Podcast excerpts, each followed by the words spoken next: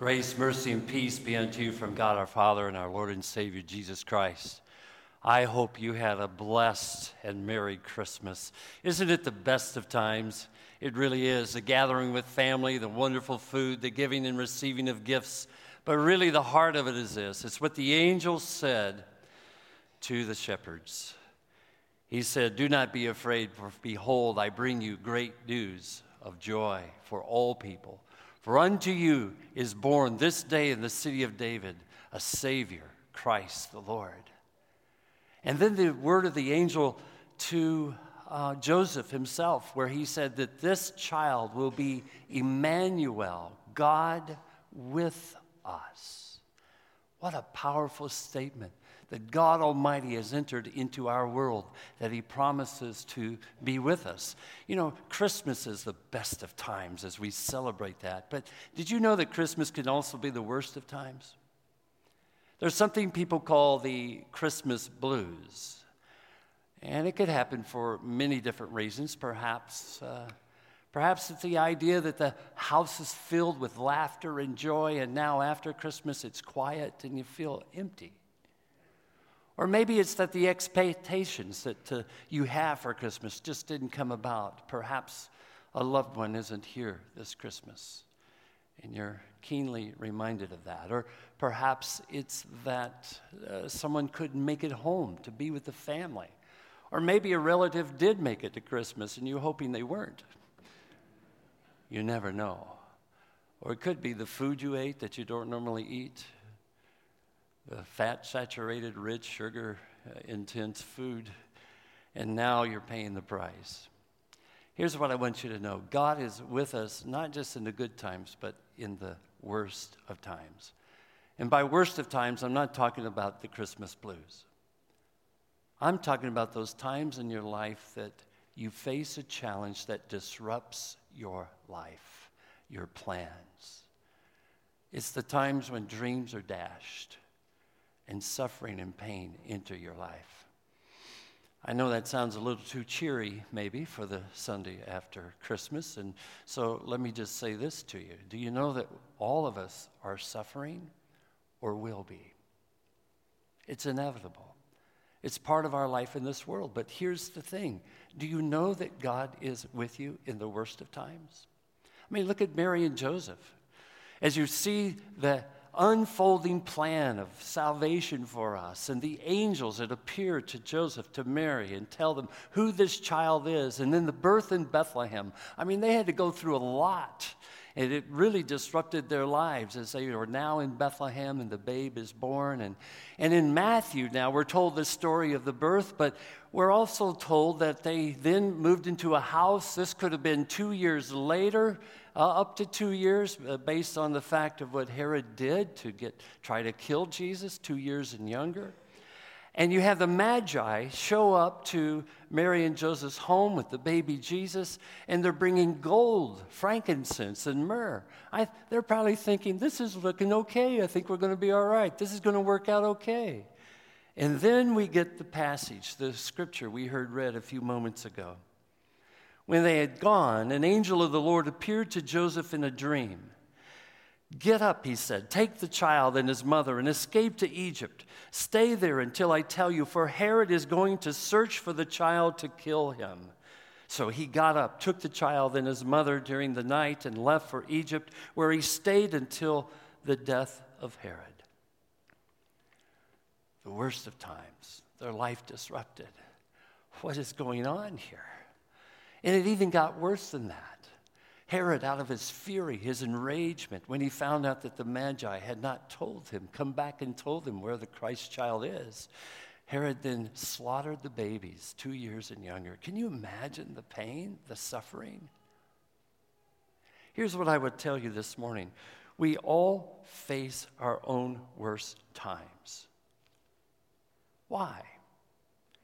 As you look at the scriptures, there's actually a multitude of reasons why there's suffering and pain, but I'm just going to mention two of them today. The worst of times can come when we do what's wrong. Do you know that? When you do what's wrong, there are consequences to that. I mean, the scriptures are very clear about that. Romans chapter 2, verse 6, this is what Paul wrote God will give to each person according to what he has done. To those who by persistence in doing good seek glory, honor, and immortality, he will give eternal life. But for those who are self seeking and who reject the truth and follow evil, there will be wrath and anger. There will be trouble and distress for every human being who does evil. That's one of the realities. You don't get away with sin. You know, if you park in a no parking zone and you come back and find a parking ticket on your car, are you incensed and angry about that? What did you expect to happen? There are consequences. And so here we are. We suffer consequences of a life where we walk away from God. But this is the whole point. God is with us even then because He's reaching out to us. That's what the birth of Jesus is about. He came into our world to fulfill righteousness for us. It's His death where He carried our sin to the cross that we might be forgiven. And He calls us back to Himself. So the worst times can come when you're doing what's wrong. But did you know that the worst times can come when you're doing what's right? When you have the right motives, you're doing the best you can in the right way, in the right time, and you can still lose your job, lose your marriage, have conflict with your kids, even when you're trying to do what's right. I know this is confusing to a lot of people because the idea is if I'm a, trying to be a good person, if I go to church, if I pray, if I, if I, if I give generously, shouldn't God then treat me well? It doesn't work that way. We're in a sin infested, sin broken world. And you have to understand something. Not everything that happens in this world is what God intended or what He desires. Mary and Joseph did what was right. Mary said in response to the announcement that she would birth God's son, she said, I am the Lord's servant. May his word be fulfilled in me. And that set off a whole bunch of problems, didn't it? I think her wedding plans just went out the window right there. And then they faced all that they did. No, God is still with us. We need to know that. But here's the point we all face our own worst times. You do, and I do. This past year, where have been those times when it's been so hard for you? I thought today I would share one of the worst times in my life, and I do that not because I don't, I, I don't want to draw attention to myself, and I would prefer not to tell you this, but I believe that if I would share with you one of my worst times and then tell you of God's faithfulness, that would be an encouragement to you. Our daughter is a gift of God to us, to Sue and I, and uh, we thank God for her. But I'll tell you, as she grew up, she was this quiet little baby, but something happened when she turned four or five years old. She started going through temper tantrums. School was very difficult for her. She had learning disabilities. Teachers didn't know how to handle her. We didn't know how to handle her, but we always told ourselves, at least I did, I told myself that when our daughter Tessa comes home, I think that she unleashes all this anger at us because we're safe. She knows that we love her, and so she knows that's where she can let all of this out that's going on inside of her. But then it got to the point as she grew older that we wondered if she even knew that we loved her. She told us she didn't want to be in our home. She didn't want to be part of our family. There was torment in the soul of this girl. In high school, I would drive her to, to school every day, and when we'd get there, I would tell her, I love you, Tessa. And that enraged her. She got out of the car and slammed the door every day. I think Sue and I met every principal, every vice principal in the school because of her acting out. One vice principal, I remember we talked, we cried together, and we prayed together. We worked with counselors and we worked with psychologists and school counselors and eventually psychiatrists trying to figure out what's going on in her life. And the diagnosis was everything from bipolar to emotional detachment disorder, and the list went on and on and on. One day the school couldn't handle her at all. They called me to pick her up, so I did. And we got in the car, and as I began driving away, she said, Well, go ahead and yell at me. I said, Tessa, when have I ever yelled at you? We're going to talk about this when we get home. And I could just see her starting to tense up more and more and more. And all of a sudden, she took the heel of her hand, she hit the windshield, shattered my entire windshield on my car. I had to take her into the hospital. We had all kinds of tests and assessments. We brought in a family counselor, a trusted pastor who's a professional counselor, and we had three days of intensive family counseling.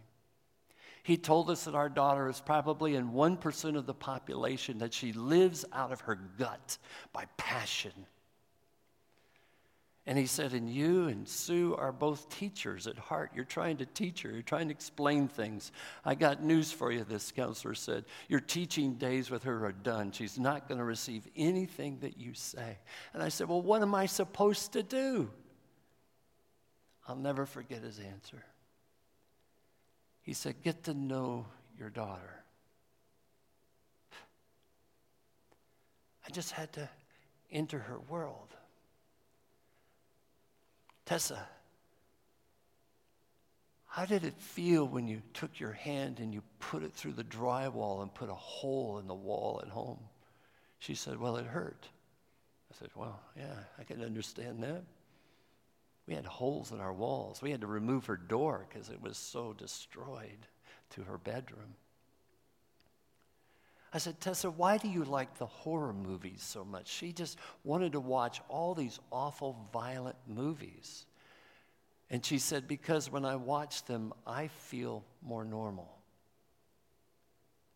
And I thought to myself, what kind of torment is this girl going through? We lost her.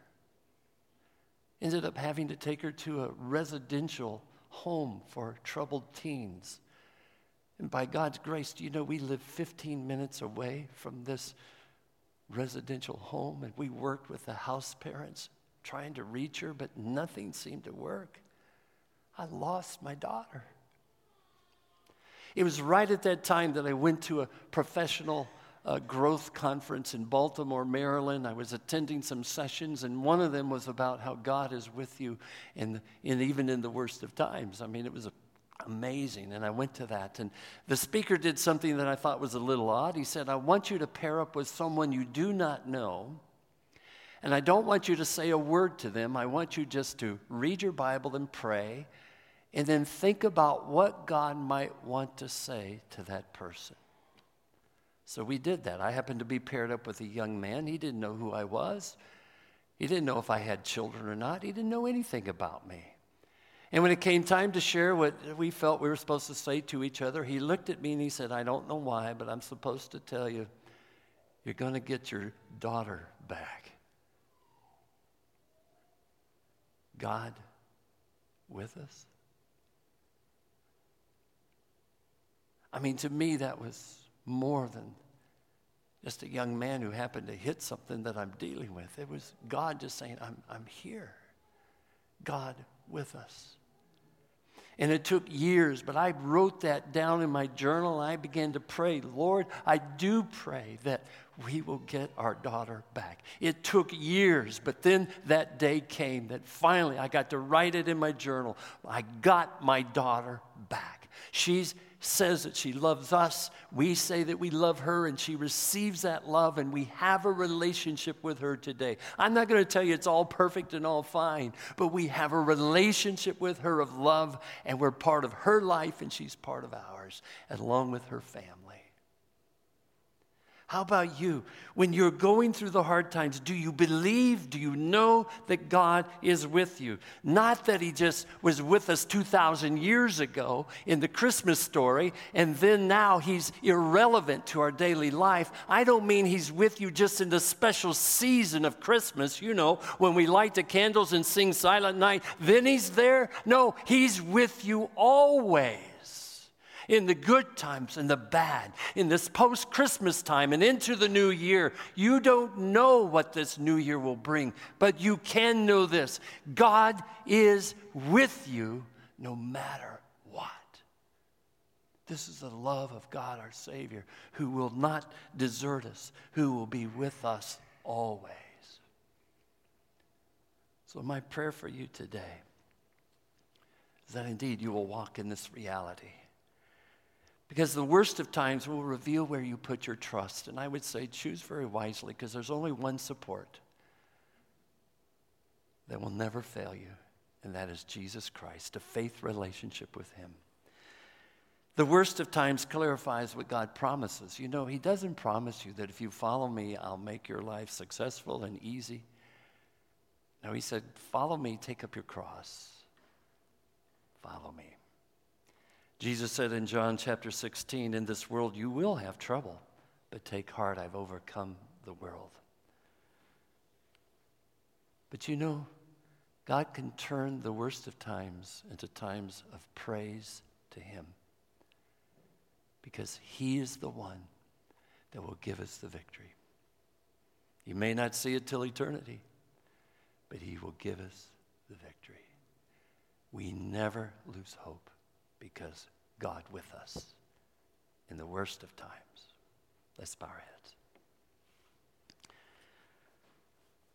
Lord, as we gather here today, this post Christmas season, I pray that the truth and the reality of the message that indeed Jesus is our Emmanuel, God with us, I pray that that will be a reality that we know and believe and walk in the recognition of that each and every day as we move into this new year. Lord, help us to know and hear your word, to engage you as we hear your word, as we read your word this year, and that we would then, Lord, have a greater awareness of your presence in our lives. I pray that we would embrace you, Lord, as we come to the communion table, and, and there we receive the very body and blood that you have poured out for us, that we might belong to you and be part of your family, forgiven of our sins by grace, that we are yours, baptized into Jesus and brought into the family of God. Lord, whatever we face, whatever goes on, let us find hope and strength and peace in this message. God with us. In Jesus' name, amen.